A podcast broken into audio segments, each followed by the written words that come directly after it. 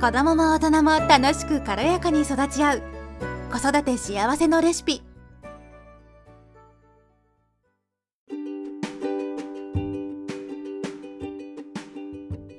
こんにちはミサです。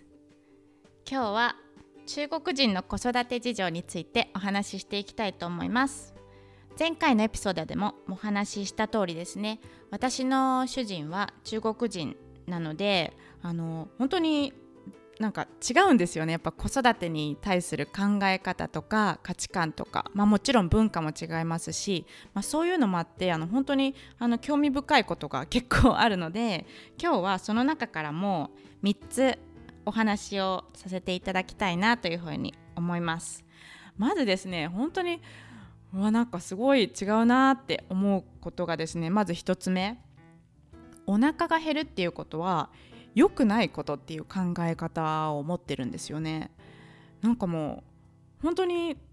常に主人を見ててもそうですけどよくなんか食べ物をね与えてますよね。本当にそうでで私ですねあの主人の実家の方にですね2回過去に2回ぐらい一緒に帰ったことがあるんですけど、まあ、その時はあの私の息子生まれてなかったのでそこにいるいとこたちのあの子供たち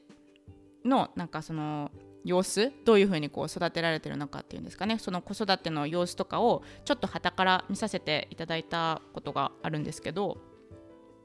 でも本当にしょっちゅうあげてますね。本当に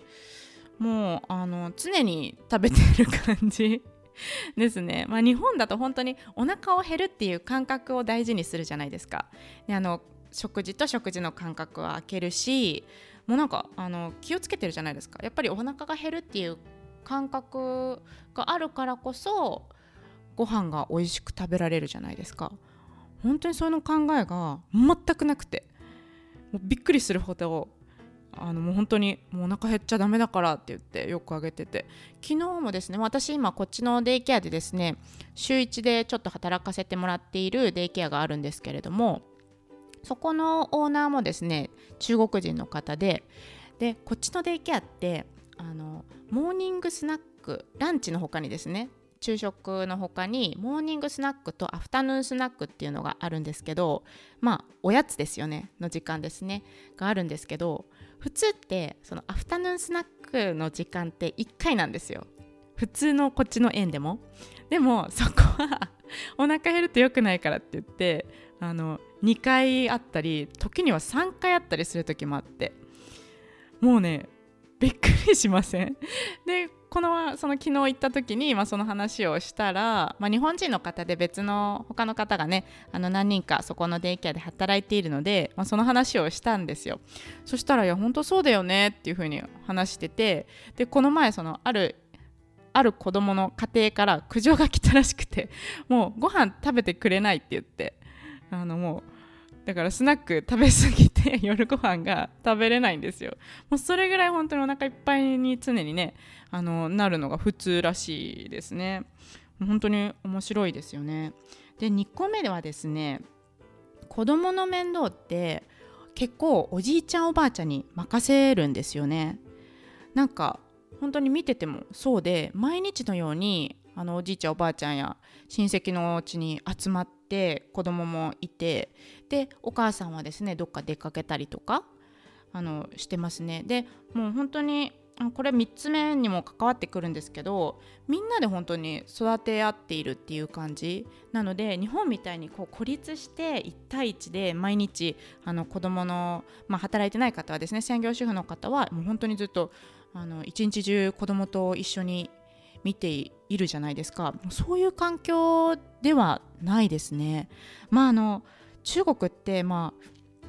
ああの人そこのなんていうのかな人にもよるというふうにあの聞いてるんですけどですけどまああの主人の家族親戚たちは本当に仲が良くて本当に毎日ずっと一緒にいるんですよねご飯もみんなでこう大きなテーブルを囲んでもう毎日がごちそうみたいな感じで入れ替わり立ち替わり食べているんですけどまあ、食べる話もね。そう。あってね。そうなんですけどだからあんまり母親だけが頑張って子育てしなきゃいけないっていうような環境じゃないのでであの協力し合って育てている環境ですね、まあ、これはもう3個目になるんですけどすごくいいなっていうふうに思いましたね。あれを見て。うん、やっぱり子供って一人のお母さんだけにあの育てられるよりもいろんな方の見本を、まあ、大人ってこうみんながあのロールモデルになり得るんですけれども子供のね。やっぱりいろんなロールモデルがいることによってあのいろいろ学べるじゃないですか。で子供その大人同士の関係とかも見ることができますしやっぱりそういう環境ってすごく子供にとって贅沢な環境なんですよね。そこが本当に羨ましいなっていうふうに思いましたねであのそうまあ以上になってしまったんですけどなんかあのあそうそうそうあと1個ですね面白いなっていうことがあってまあ本当に先ほども言ったように家族親戚がすごく仲がいいんですよね。でまあ育て合っててあ育て合ってるじゃないですか。であの子供がですねあの、まあ、悪さするじゃないですか。あの1回見たのがあの3歳4歳ぐらいの、まあ、23歳？3歳ぐらいかな？3歳ぐらいの子供たちが2人であの別の部屋でね大人とは別の部屋で遊んでた時があるんですよ。でそこになぜかお米のすごい大きなあの袋がそうあのどっかに置いてあったんですよそこの部屋の一部に。で子供がそれで遊び出してもう米がさうわーってもう床の中 床のもうなんかもう埋め尽くすようにこぼれてたんですよね。でもうあのお母さんや親戚の方がねこう見に行った時にはもう大惨事ですよね。もうすごい すごい大変なことで掃除もすごい大変だったんですけどでその後にあのまあ、2人の子がいて1人の子はもうなんかあまあ2人ともかな。あのそのおばちゃんにね親戚のおばちゃんがいるんですけどもうおばちゃんにもなんかすごい細い何ていうの竹なのかななんかわかんないんですけどなんかピシッピシッって言って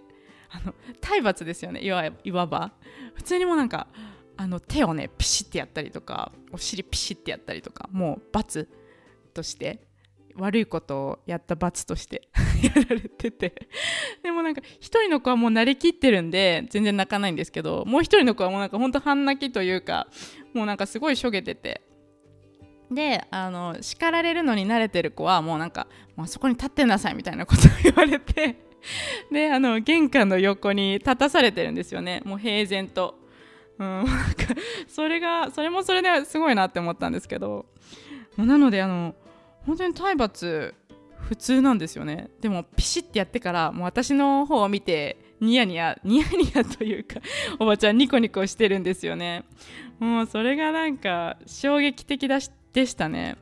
あ今もう普通にあるんだって思って。私あの中国にねその先ほども言ったんですけど2回行ってまああの一緒にそのまあ、一緒にこう寝泊まりしていたわけじゃないんですけども、まあ、毎日のようにこうみんなと顔を合わせていたんですけど本当になんかあの私昭和の頃とかわからないんですけどあこれって本当に日本の昭和の時代ってこういう感じだったのかなっていうぐらい本当にあのみんなが協力して助け合って生活してるなっていう風な印象でしたね。で日本人ってやっぱりプライベートゾーンっていうんですか？プライベートゾーン？コンフォートゾーン？ん？なんだろうその自分の何て言うのかな？あのあんまり近すぎるの嫌じゃないですか？その体身体的にもそうだし心にしてもそうだと思うんですけどでも中国人の人って本当にすごくみんながみんなすごく近い存在なんですよね。